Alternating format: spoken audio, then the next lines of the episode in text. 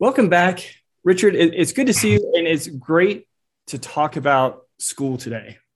Right. We're going to talk about schools.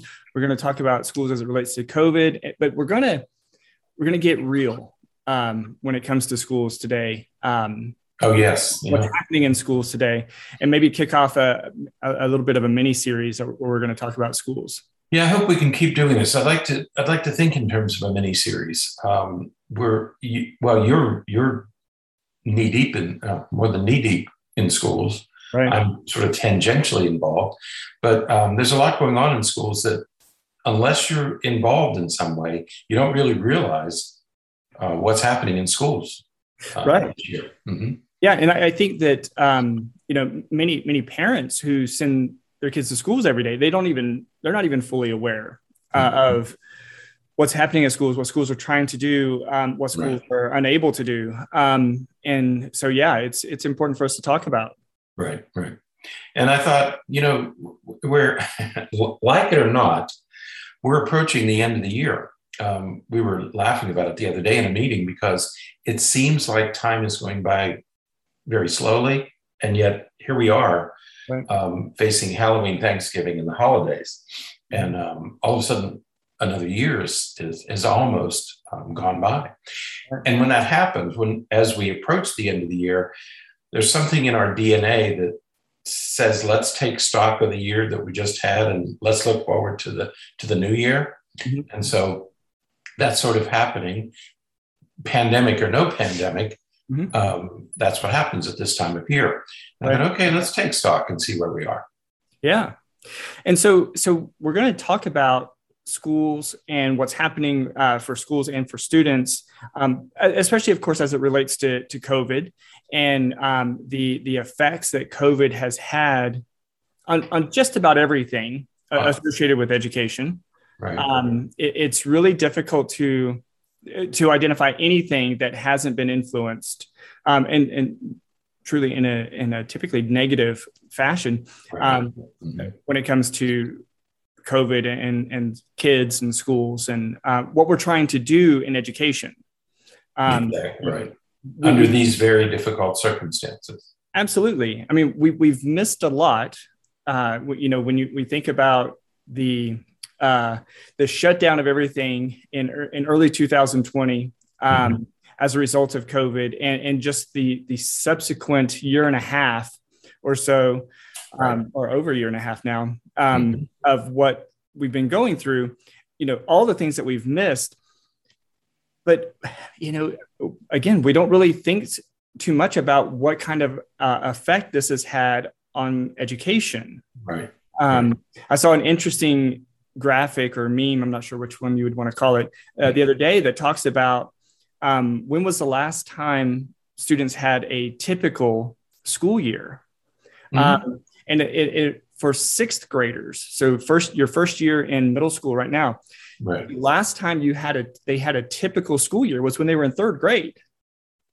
Uh, that would have been the 20 that would have been the 2018 2019 school year. Right. So that so, was 3 years ago.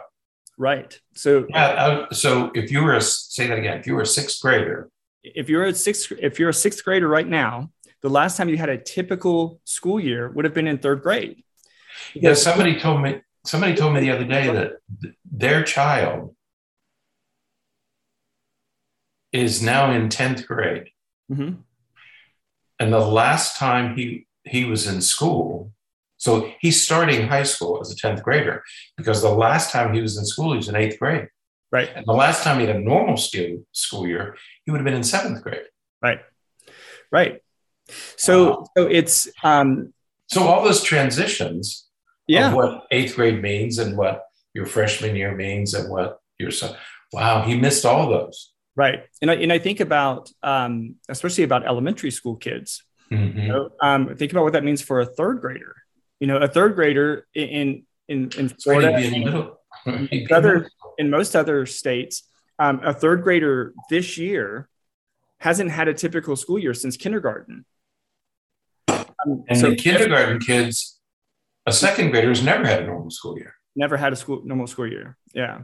So they don't even know. They don't even know what it's like.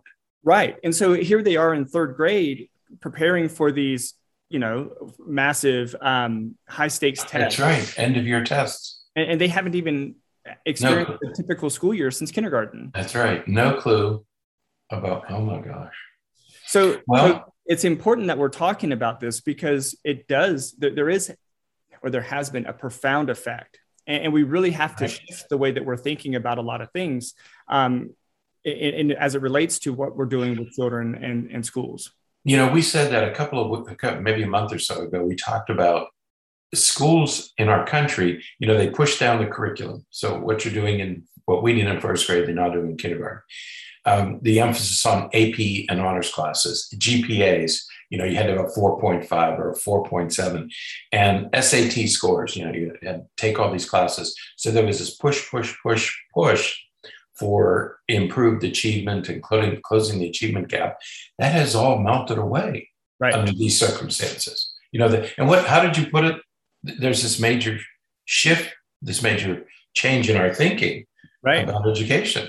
Right. Yeah, we, we have to shift our, our, our thinking about it because, you know, whereas many things in society are, are fighting and, and scrambling to return to normal, mm-hmm. right? Um, stores right. are open, and we're thinking about here we are approaching Halloween and, and right. Thanksgiving and Christmas, and um, everybody's so frustrated that we've missed we missed them all last year, mm-hmm. and right. everybody's hoping to celebrate them again this year. Um, things are starting to look normal. Things are starting to look despite what the what the numbers say as it relates to like the delta variants and everything else everything is scrambling to get back to normal um, meanwhile, in schools, it's um, it's anything but normal. Exactly, um, and, and that's that's what struck me because I thought this is the first year that we this is the first East. No, we missed two Easters. Um, 2020 and 2021. Right, largely. Right. Mm-hmm. And we missed a Halloween, we missed the Thanksgiving, we missed the Christmas holiday season. Um, but now we notice, and you're right, it starts to look normal again. You know, um, you walk into stores and you see all this Christmas stuff out, you know, and your people are making travel plans for Thanksgiving. You know, they're going to get into airplanes and right. fly to see or drive to see their relatives. And so you're right. In, on one way, it's beginning to look normal, but in schools, it's anything but normal. Right. And and not, unless you're in and as you say, even some parents don't realize right how how much schools were affected and continue to be affected by right. the pandemic. And it's not only in this country. When we were doing research for this, we were finding articles from Spain, South America, um, Asian countries, uh, the, the Pacific Rim. All students all over the world have had this same kind of um, same kind of effect.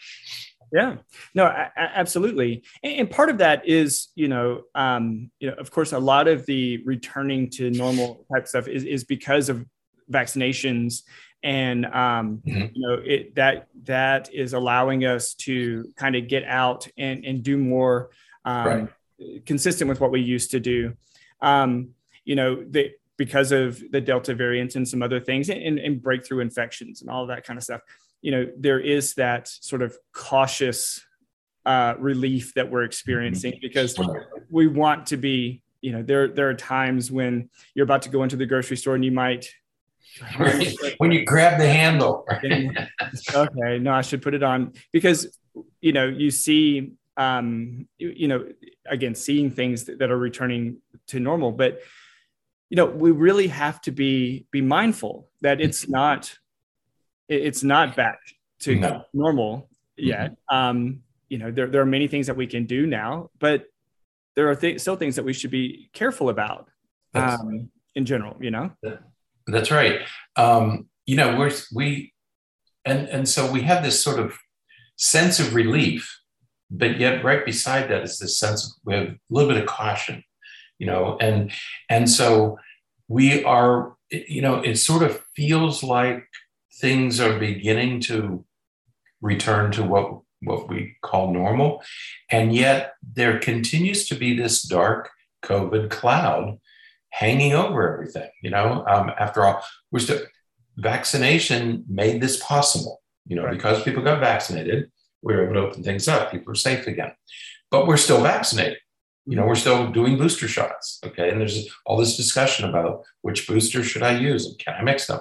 We're still wearing masks. You know, when I go into store, I, I, I still don't always remember to have a mask with me.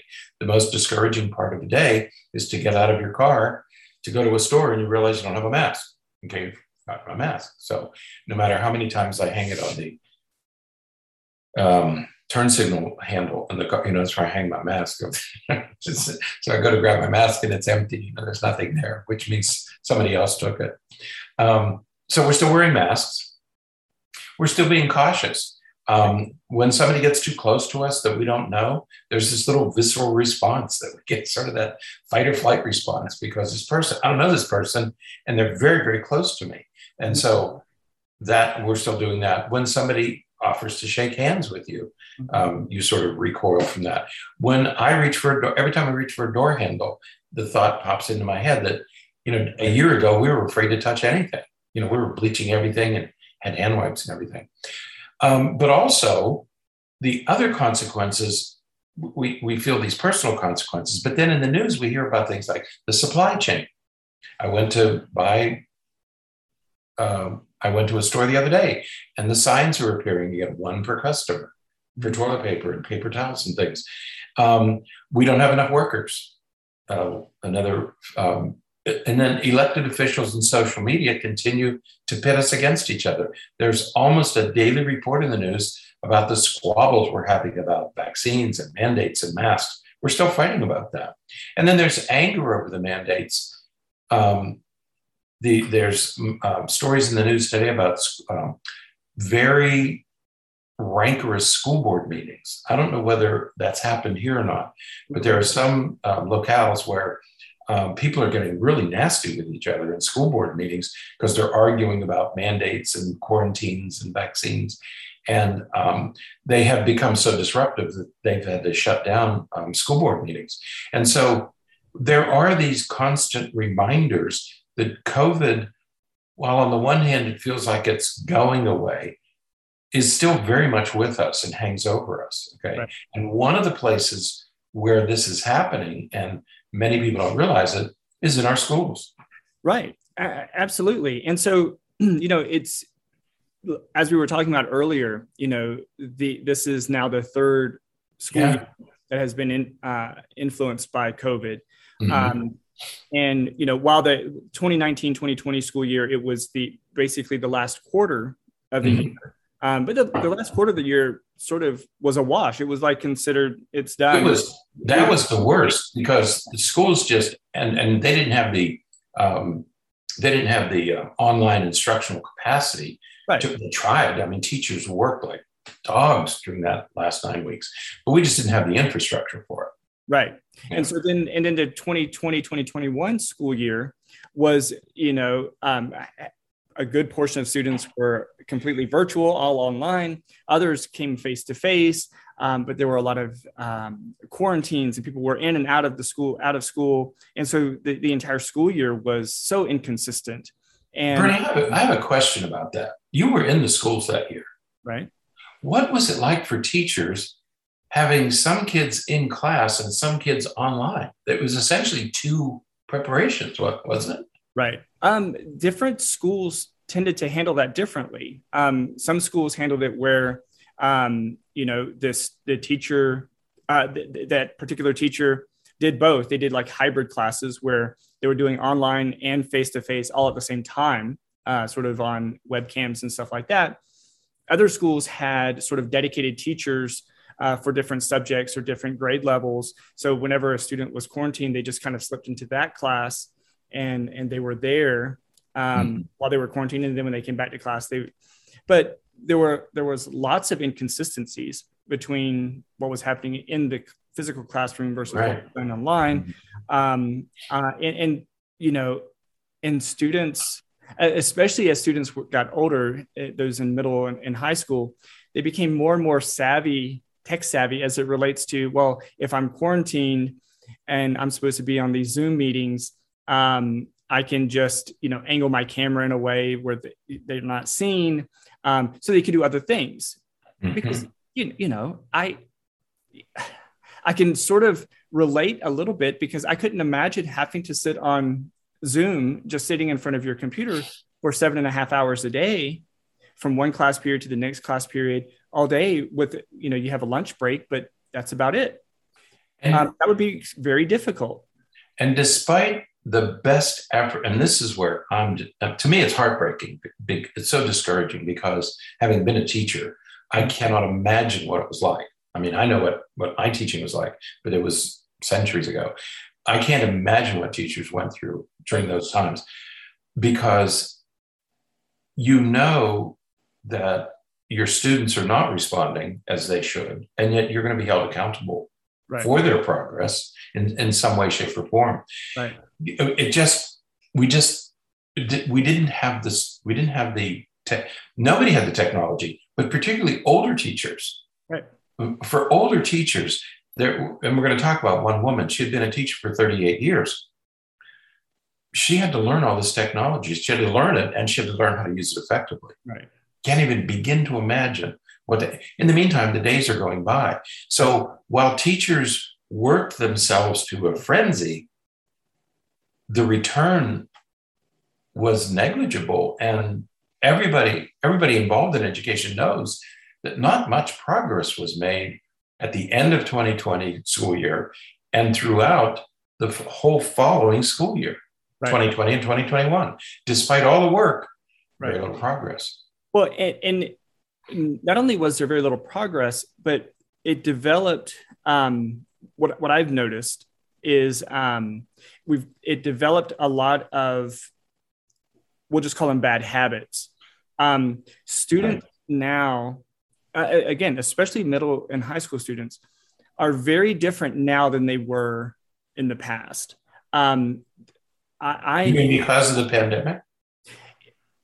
It, it, it appears as so because wow what I mean is that um, their their intentions, their their work um, is much less um, in, intentional. It's they're, they're not they're not as involved. Mm-hmm. They're not as engaged. They're not as they, they don't. And I hate to use the word care, but it's you know because it applies intention. But it's they're just not as engaged as they as they used to be. And students are many students are perfectly fine with just not doing much work at all. Um, and they just don't, you know, have students who had really high academics a few years ago. Now their grades are are relatively poor. Um, you know, they go maybe go from A's and B's to B's, C's, and, and D's. Right. And um, you know, as you said, you know, now the teachers are left to okay, so how do we accommodate that? How do how are we mm-hmm. trying to to help students with that? So now we have recovery packets and we have all of these things that we have in place to try to help students improve their grades. But again they're not um, they're not engaged. They're not um, willing to they, they don't seem to be willing to to really put in that that effort that extra that extra oomph that's needed to um, to overcome some of these struggles. And it does seem to have started. Um, you know, you could see it in a lot of students at the beginning of last school year, 2020, 2021, after the mm-hmm. last quarter that we lost. Um, but certainly this year, it's it's really obvious. Mm-hmm.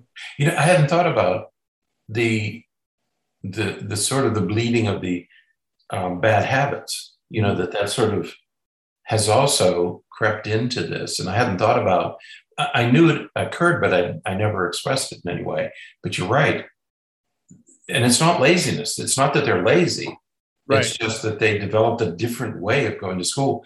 Prior to the pandemic, there was an there was a level of engagement that students brought. There was a routine, there was engagement, mindfulness, thoughtfulness, intentionality. Well, yeah, I, I think that what it what it almost feels like, and this this uh, this uh, relationship just came to me as you were saying that. Um, school, it it almost seems as though school for many students just sort of lost its importance. yeah, that's right. Mm-hmm. Um, I mean, if you can, and and you know, obviously this is this is a bit of an exaggeration, but not not too much. Um, if you can have a cough and then they send you home for 17 days to quarantine because you had a cough or somebody else in the classroom had a cough and um, they're not sure um, you know it's right. which was happening at the beginning of this school year and certainly last school year um, school kind of loses its importance and you, you go home and you're, you're home for for two weeks um, and you know you're supposed to be doing work when you're at home but you're not. come back and you don't do the hadn't done the work and they're like okay the schools you know because they want the students to learn. They say okay well here's the information you know let's get done as soon as we mm-hmm. can. It's like okay well what's the big deal? Right. You're right. Education became i mean the, the other message to, there was it's not as important as some other things. Right. It, it was the most important thing that they did prior to the pandemic suddenly it got pushed way down on the list. Mm-hmm. Yeah. It's interesting. Yeah. It just became less important. Right. Mm-hmm. So, so it's, um, so as, you know, again, we, we talked before about, um, many students now, you know, they have not had a typical school year for, for years. Right. Um, right. you know, not since the, um, you know, it would have been the 2018, 2019 school year that they had a full year that was typical. Um, yeah. And, and, so we still have students who are being quarantined. We still have teachers who are being quarantined. Um, you know, we still have, and, and in fact, there's some recent evidence to suggest that students or kids are getting sick at a much higher rate now than they were before. Uh-huh. Um, and so, you know, so it is still very present. It is still very, a, a very active um, factor when it comes to schools. Right. Yeah. So, um, yeah, my my grandson is in first grade, and the class was exposed. So he's now he's going to be tested tomorrow, and he's going to be off for a week. Yeah. So he's a first grader, going to lose a week of school. Yeah. Hopefully, it's just a week. I, there was a student that I was working with who um, who did virtual school all of the 2020 2021 school year. He was virtual the entire year.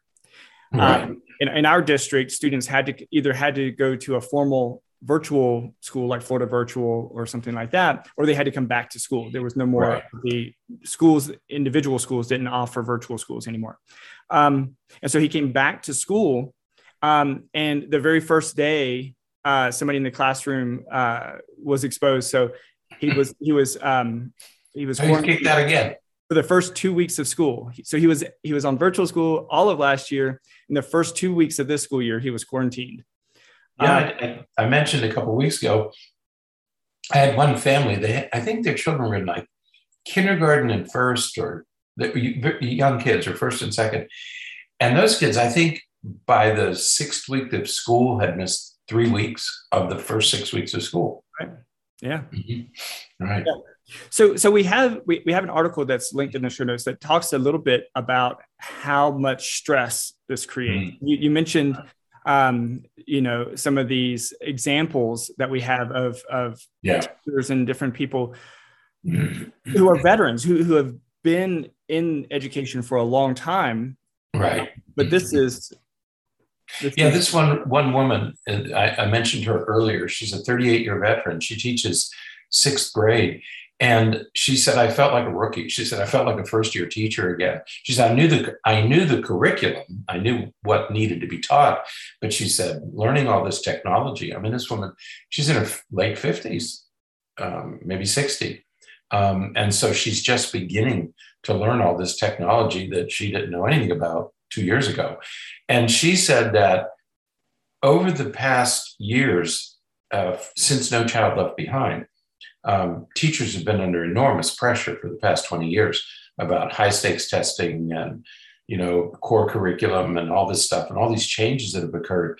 And she said the pandemic was simply the last straw. So she is now going she's retiring she's leaving the profession. And this is a very effective very experienced teacher not only are her students getting missing out, but this is the kind of teacher who can teach new teachers how to do their job. So we're losing those mentors. That's who's leaving the profession now, are the mentors who can really help new teachers.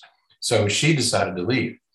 Yeah. Uh, another one is a high school teacher, and he talks about just sitting on the sofa thinking about life. It was kind of a, a, a, it wasn't meant to be humorous, but he said, he said, I sit on the couch. He said, I found myself sitting on the couch for five straight days during the winter break and just pondering my existence. And he said, that's something I never do. You know, this is a high school teacher and coach, and he's integrally involved in his school. But he said, this is just, this has just changed everything for him. He will continue teaching, but he said it, it's taken a, a personal toll on him. Right. And they, in this same article, they they interviewed a woman who teaches at Bowdoin Bowdoin College in Maine, and she she studies teacher burnout, and she's using words like demoralization, exhaustion, uncertainty, and she said what has happened to teacher. Now, this is somebody who does this for a profession who studies teacher burnout, and she said what teachers are going through right now is unsustainable. They this they just simply can't continue. Absolutely. Yeah, and yeah. that's it.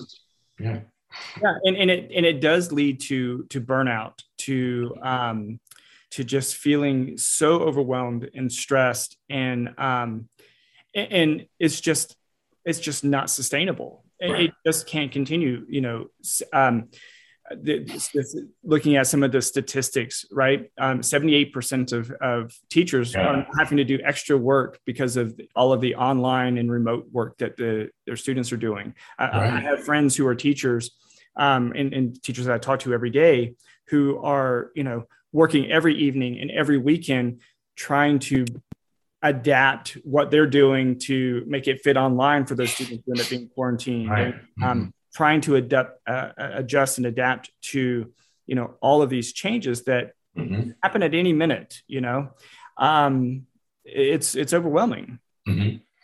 Yeah, and there, uh, 52% of teachers, a little more than half of the teachers said that they're spending much more time communicating with parents um, because of all the confusion. my son, um, when I talked to my son the other day, the day that his, the day that my grandson was uh, was um, notified, he said the teacher called him, and he said he had all these questions that he wanted to talk to her about. Um, but the teacher said, I'm sorry, I'd love to continue talking, but I have 38 more families that I have to call. Right. Because there were two, there were two classes involved. She said, I have 38 more parents that I need to call. That all falls on the teacher. Absolutely. And she has to make all these calls, to get everybody ready. That's all added to their regular workload. Right. And then um, there's an increase in meetings, of course. Yeah. You know, uh, not only you know student teacher meetings, parent conferences, administrative meetings. That's happened to you, hasn't it? Oh yeah. More time in meetings. More, more and more meetings always. Um, right. And if you're in meetings, I mean, if you're an administrator and you're in meetings, that's what administrators do. But if you're a teacher or a civil or a counselor, that's taking time from the work that you're supposed to be doing. Right. So it's adding um, extra hours to everybody's workday. Right. Mm-hmm. Just as it's all of this is increasing stress on teachers, right. you have to recognize that it's increasing the stress on on kids. Right. Um, and to, to the point that some pediatricians are saying that that, that this mental health crisis in, right. is, is a national emergency. That's right. Uh, yeah. yeah. Yeah. These three groups have gotten together. The pediatricians have become uh, concerned enough because, of course, they're on the front lines. So parents, you know, um, but the American Academy of Pediatrics the Children's Hospital Association and the American Academy of Child and Adolescent Psychiatry. These are there's 77,000 physicians and 200 hospitals, and they have issued a statement and said that we have got to slow down. We've got to recognize what is happening to children. And one of the and we've said this before on some of our podcasts that we knew everybody who was involved with with children knew that um, mental health disorders were increasing in children prior to the pandemic. But the pandemic has really brought this to the fore. Um, suicide, by 2018, suicide had become the second leading cause of death in children 10 to, 10 to 24. You know, uh, that's, a, that's, that's an alarming statistic. Now, and, and what's important about that, as we kind of go into some additional uh, statistics, is that that was 2018 prior to the pandemic. So, so this prior to the pandemic, suicide was the le- second leading cause of death in in folks 10 to 12, uh, 24 years old. Right.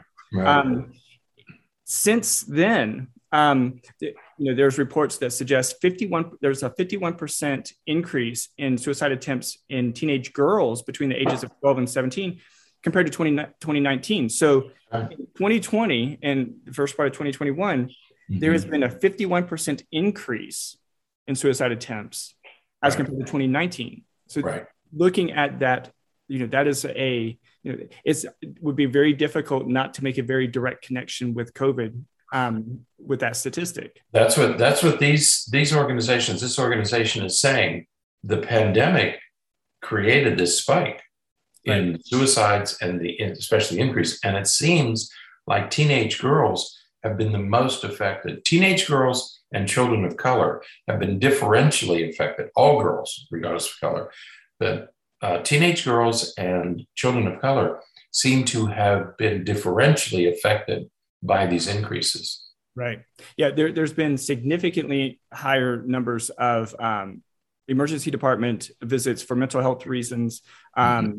You know, about about a quarter, uh, 25%, uh, 24, 25% more um, in kids five to 11 years old and um, 31% more in, in 12 to 17 year olds. So teenagers, right. Again, it's, it's really difficult to, to, to ignore this connection between, um, you know, stress induced by COVID mm-hmm. um, and, and some of these mental health issues. That's right. And, and children, and everybody knows because we've heard it in the news that um, families of color, children of color, people of color were more affected by the pandemic, um, partly because of poverty and partly because of the jobs that they had, and partly because they didn't have the same kind of health care. They couldn't get access to testing and vaccines and things. So, because people of color were were adver- were more affected by the pandemic, the children in those groups were are being affected more by the pandemic. And there was a study um, reported about two months ago that said that 140,000 um, children, uh, children of color, have lost a parent or a grandparent, a grandparent caregiver. Um, 140,000 children. So not only are those 140,000 dealing with all the other stressors, but now they're doing it without a primary caretaker. Absolutely, absolutely. So, so it's important that we, you know, I, I guess one of the main things that we wanted to get out with mm-hmm. um, with this podcast is um, you know we need to acknowledge that um, that this, that it's not over you know um, that you know that that there continues to be um, concerns and problems and and that you know we have these issues uh, related to um, you know what's happening in schools and what's happening with um, with our students because of because of COVID. You know, there there continues to be quarantining. Mm-hmm. Um, I, I, was talking to a parent not long ago, and um, you know, she was under the impression that things were getting better because she wasn't getting as many calls from her school, right. uh, her kids' schools, um, about quarantine, about um, right. what's well. Um, you know, of course, what parents don't know is that school districts and local health agencies are changing the way are, are simply just changing the way that they do some of those things um, right so you know unless uh, i think it in some districts at least unless it except for in kindergarten um, in kindergarten because it's sort of expected that students are all over the place um, if one student is positive or something then the whole class is quarantined um, in most other class uh, grade levels if one student is um, it, it tests positive, um, then it's just students within like that six foot perimeter, um, right. six foot um, uh, circle around them. Those students may be quarantined, and nobody else is, and so nobody else will get a call. Nobody else will get be told anything. Um, if if a teacher tests positive, but the teacher can demonstrate that um, that they've practiced you know they wore a mask the entire time that they um, you know they weren't too close to students they um, only students maybe in the front row are going to be quarantined right. the students can still come to right. school so it's it, it looks not, it has the appearance that things are better it's it's it's very much a whitewash um, right. we're just kind of paint, painting over it, making it look good. You know what it makes makes me think of is when when they said we have to we have to reduce the number of um, kids who are referred who are sent to the office, and that was a that was a metric for success. Right. Well, so the administrator just said stop sending them to the office. So it wasn't that the it wasn't that the behaviors what declined was the number of kids sent to the office. Right. Not the, the behaviors. The, no, nothing else changed. It was right. just they stopped sending them to the office. Right. Yeah. But the problem didn't go away. And that's the same with this. The problem did not go away. The problems are all still here. Right. But um, but with vaccines, it's it's greatly diminished. Right. Without the vaccine, we'd be where we were in uh, 2020, uh, in the summer or in the spring of 2020. Right. So so we hmm. have um, very much likely related to COVID. Right. We, have the, we have an increase in mental health concerns among yeah that right mm-hmm. have an increase in mental health concerns among teachers right um, teachers are stressed and overwhelmed um, and, but we, we we also have them among parents um, yeah. you know, if a student is quarantined what does a working household do you know when mom and dad are both working or if it's a mm-hmm. single parent and, and that mom or dad is working what happens? Uh, you know, how, how can a parent take 17 days off of work, two weeks off of work because their, um, you know, their second grader has, has COVID. Right. Send them to a daycare or anything. Um, mm-hmm. Um, so we have this, this increase, this ongoing concerns of mental health um, among all of these, all groups. That's right. You and I have talked about that, that when you look at students' mental health, you know, if you just look at students, you have the stress on all students, right. but then you have these this 20% of students who do have a, a pre-existing mental health condition. They have gotten their condition has really worsened. Their symptoms have increased. They were there before, but now they've really increased since then. And we have the whole issue of Baker Act admissions and kids being suspended from school because they're having meltdowns. Um, those are all increasing because everything, um, all of these things have gotten worse for students. When it comes to teachers, I spoke to a woman, uh, she's a researcher um, who research, researches PTSD. She's doing a study right now, and it includes healthcare workers, veterans, and teachers. And she said the most serious PTSD exists in the teachers, right. not healthcare workers, not veterans teachers. She said that's where they're seeing the most serious signs of PTSD. And when it comes to parents, you know, you think, okay, it's over. Well, using my own family as an example, when my grandson stays home, his dad has to stay home with him. His, and both parents work, but his wife works in a, um, she has to go to work every day. My son um, has his own business, but he can't go to, he can't go to job sites right. because he has to stay home with his son. Right. He was quarantined, and his daughter, because the daughter had to be quarantined. She can't go to daycare for a week right. because she was also may have been exposed. And so, parents who have to go to work every day still are very affected by uh, the pandemic. I mean, right. they're taking a financial um, hit because of it. Okay. So, number one is to acknowledge the mental health concerns. Number two, is we have to recognize, as we said earlier, we recognize that learning is very different now, and, and that, well, if we're just uh, uh, being being completely open and honest, right? Mm-hmm. Less less learning is happening now than was happening before. And I think we should all accept that. Let's just all relax and say, okay, under these circumstances, under these very unusual circumstances, less learning is good. Kids are not mastering and I still like your comment about bad habits. Kids are not mastering the basic skills, but they're also developing bad habits. Right. Right. In the process. Right. Yes, and we have to admit that.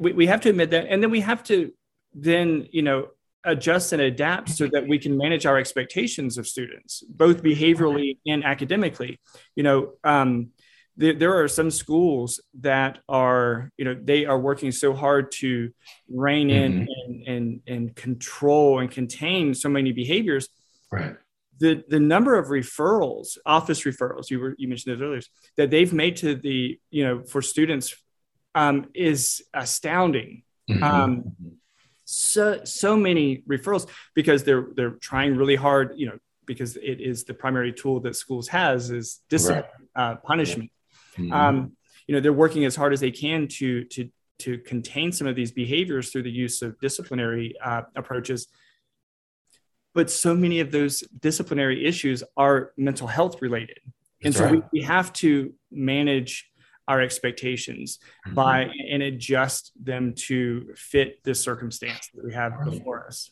right that's right um, and i think acknowledging admitting and managing and especially managing our expectations. Things are, we are not going to make the kind of educational progress now that we made right. two or three years ago. It's just not going to happen. And everybody needs to accept that. And we discovered that, in fact, that's beginning to happen. And for, uh, I think the, probably one of the best examples is in, uh, I think it's in Richmond, Virginia, yeah. um, where, and I, it was a little heartwarming to read this. It was a therapist's son who, had a meltdown. Um, and uh, and um, her son had the meltdown in class, and she said, "Here I am seeing patients, and my own son is having a meltdown at school." But the therapist's mother has been a teacher for 30 years, and she's had it too. So here's this teacher whose son is having a meltdown, whose mother is a teacher, and she's completely burnt out. And so they, they used her as an example of what's happening in Richmond. So the Richmond public school system is giving its teachers a five day holiday mm-hmm. uh, the first week of November. And they're not the only district doing that. But their, their issue is they, they got November 2nd off because it's an election day. Right. So what they what they did is they said, okay, well, let's give them the November 1st off. For mental health. November 2nd is election day, off. November 3rd, mental health day, off. Um, November 4th is a uh, Buddhist holiday called Diwali. It's a festival of lights. So they're giving them that holiday off. And then um, the 5th is parent teacher conference. Um, so they're going to be working, but they're not, they're going to be meeting with parents. And so they're giving the, the district has arranged for teachers to have sort of a five day uh, break um, for everybody. Okay. And the St. South St. Louis school districts did the same thing. They gave their teachers two days off. Okay? Yeah. So, so, yeah, we, we have some of those creative um, and, and really proactive approaches to mm-hmm. to dealing with teachers' mental health because right. you know you you do that or you deal with you know teachers calling out the night before and saying that they can't make it in because they're so right. overwhelmed and then you're, trying, you're, scrambling to find uh, substitutes and you know are, who aren't there just aren't any. Um, right there aren't any substitutes right? right. And that's another thing parents don't realize. I talked to a teacher the other well i talked to a principal the other day and there are five classes that don't have teachers just in her school. Right. It's, it's not a big school yeah, one of one of the schools that I work at, uh, a teacher sent out an email to to all the faculty on this in, at the school and said that she was looking for a substitute because she's had five. She has this planned day that she's going to be out. She has had five substitutes scheduled, but then have to back out, right, for different reasons. And so right. there just there just aren't substitutes to cover everything. Yeah, this principal said if you know anybody at all who can teach, send them to me. I'll give them a choice of whatever class they want. Right. Yeah, that's how desperate it is. Right. So, so you know, it's sort of our take that so much of this, if not all of this, is, is about mental health. It's about mental health. Right. It's about how we're dealing with stress and how we're dealing with the frustrations and the, the feeling of being overwhelmed um, and, and, and helpless. You know, right. Richard, I think that that I think that that sense of helplessness that right. you know, what do I do? I, I, I mm-hmm. don't recall ever being asked that by teachers as often as I've been asked that this year. you know, what do I do? I don't know what to do to help in this situation. I don't know what to do about this scenario. I don't know what to do about what's happening in my classrooms. Mm-hmm. Um, and these are teachers, as we've given with examples, who've been around and been doing this for a long time. Been at it for a long time. Mm-hmm. And they're just exhausted. Right. So for us, I mean, it's very clear that most of the issues that we're dealing with in schools are mental health issues. Right. It, as you say, it's about stress and anger, divisiveness, um, exhaustion. I mean, how, how demoralizing must it be for a teacher? Must it be for a teacher to work as hard as they're working. And then they see a school board meeting where people are screaming and fighting with each other you know and they're thinking wait a minute. We're looking to you for help and assistance and you guys are fighting about where whether we should wear masks or you know have mandates. I mean there there are more important things to be doing. So our suggestion is because what to us the perspective was as we deal when we get an individual who is stressed and exhausted and feeling helpless and hopeless, this is what we do. And I think we need the same kind of thing for institutions, right? For for, yeah. for groups of people. Right. So just as we we mentioned a moment ago mm-hmm. with those school districts that are sort of being proactive and mm-hmm. preventative mm-hmm. by giving some days off, I, I, think that we need to find other ways to prevent problems from occurring and to right. give teachers um, and and students the opportunity to sort of decompress and you know ma- better manage the stress before we get to the point where we get to burnout and yeah that's one of the first things we tell people is to prevent that from if, if you can't handle something then don't do it. You know prevent problems from occurring. Right. and then you have to learn how to manage your stress. But I, I really like that all of these school districts are giving teachers days off. That's pro that's prevention. Let's yep. let's give them a break before things break down you know?